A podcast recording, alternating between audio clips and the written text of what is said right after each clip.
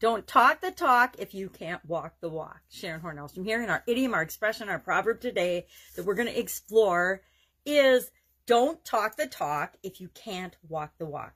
So this expression, this idiom's been really popular for over 200 years, but it is first noted and published in Ohio, an Ohio newspaper, the Mansfield News, on uh, June of 1921, published an article about Howard Herring, who was at that time the uh, head of the North American Watch Company.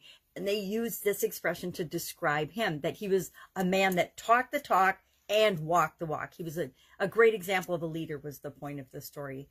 And that's when this expression actually had been around for a long time, but it really took off and started to morph and be used in different forms. You know, uh, we talked a couple days ago about walking a mile in someone else's shoes. That's a good example of how to be a good leader. Be empathetic, understand where other people are coming from.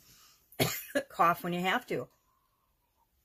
So let's talk about what does this mean? It means don't expect people to do things that you tell them to do if you're setting the exact opposite behaviors, if you're exhibiting the exact opposite behaviors. We've seen a lot of this in the last year and a half with COVID regulations and different political regulations and different areas and leaders are uh, providing and prescribing policies and procedures for the rest of the population, yet they are getting caught time and time again, not following the own procedures and policies that they put in place. You know, uh, there's there's thousands of examples of that, but there's definitely hundreds that have hit the media that it's embarrassing. It's embarrassing for a leader to say, "Do as I say," but don't do as I do. And and uh, you know those examples. And if you don't, then you're not watching the right media and you're not seeing the right outlets because there have been literally hundreds and hundreds of examples in the media of people, even on, I think mainstream media has hit a couple of those and shared a few of those because they've been such blaring examples of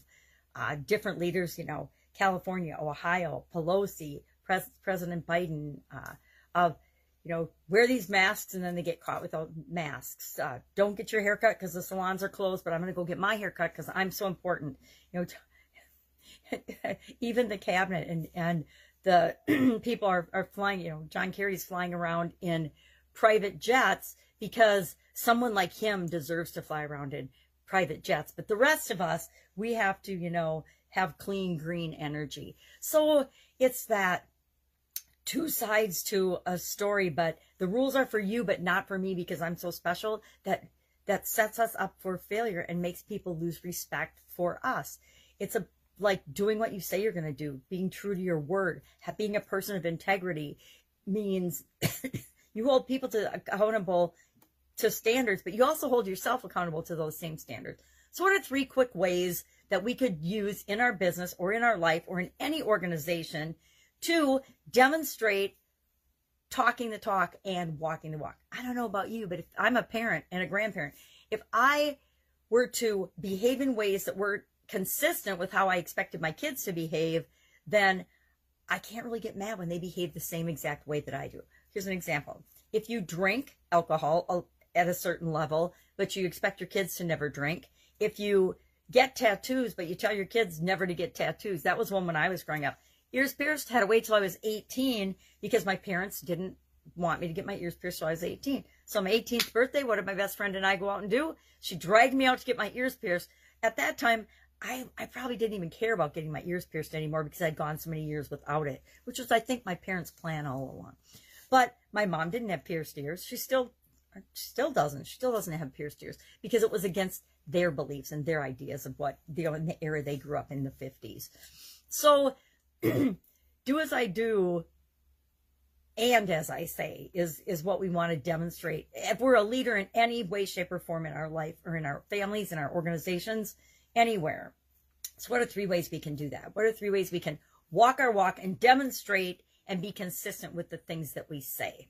Number one, set the example. Set the example and be the example of what you want to see in your organization, in your business, in your life with your kids as parents, in the world, right? You can make this as big as being an example and setting an example in the world of the behavior that you want to see other people exhibiting. If you want to see people and your children and the people that you work for be more kind and more caring and more open and honest, then you need to be more kind, more caring, more open, more honest, right?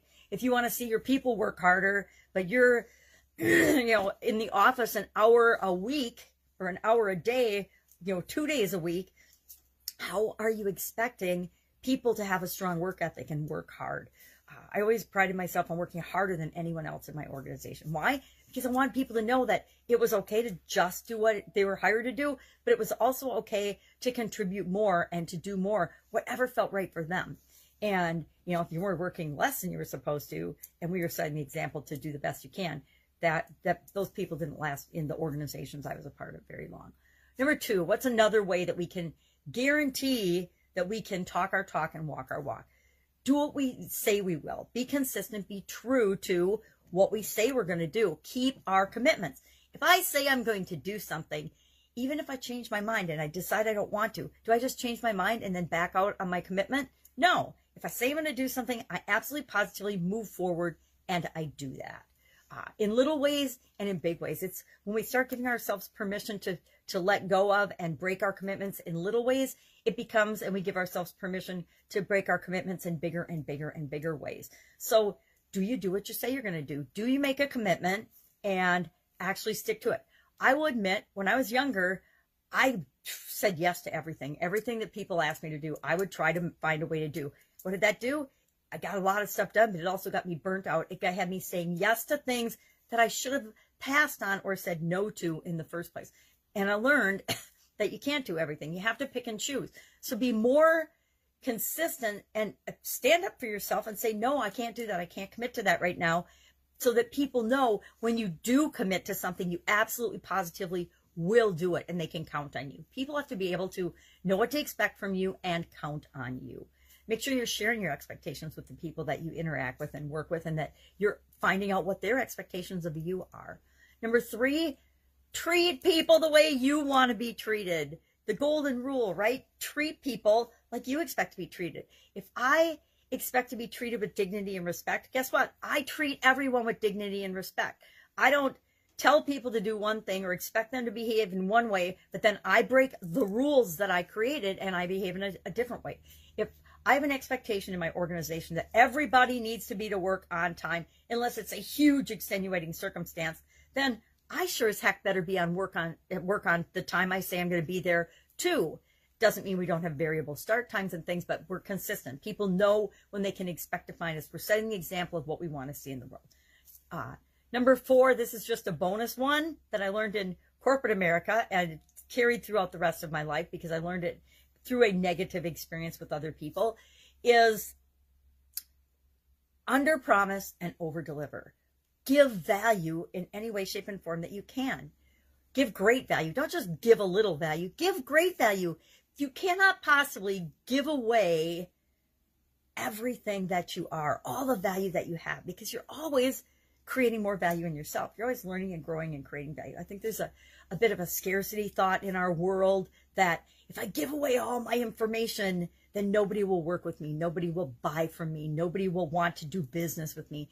And that the truth is, that's absolutely the opposite of how it works. The more value, the more we share of who we are and what we have to offer, the more value we give to people, the more we positively impact people's lives, the more attracted to us they are, the people that we should work with, and the more they want to be a part of whatever we're doing.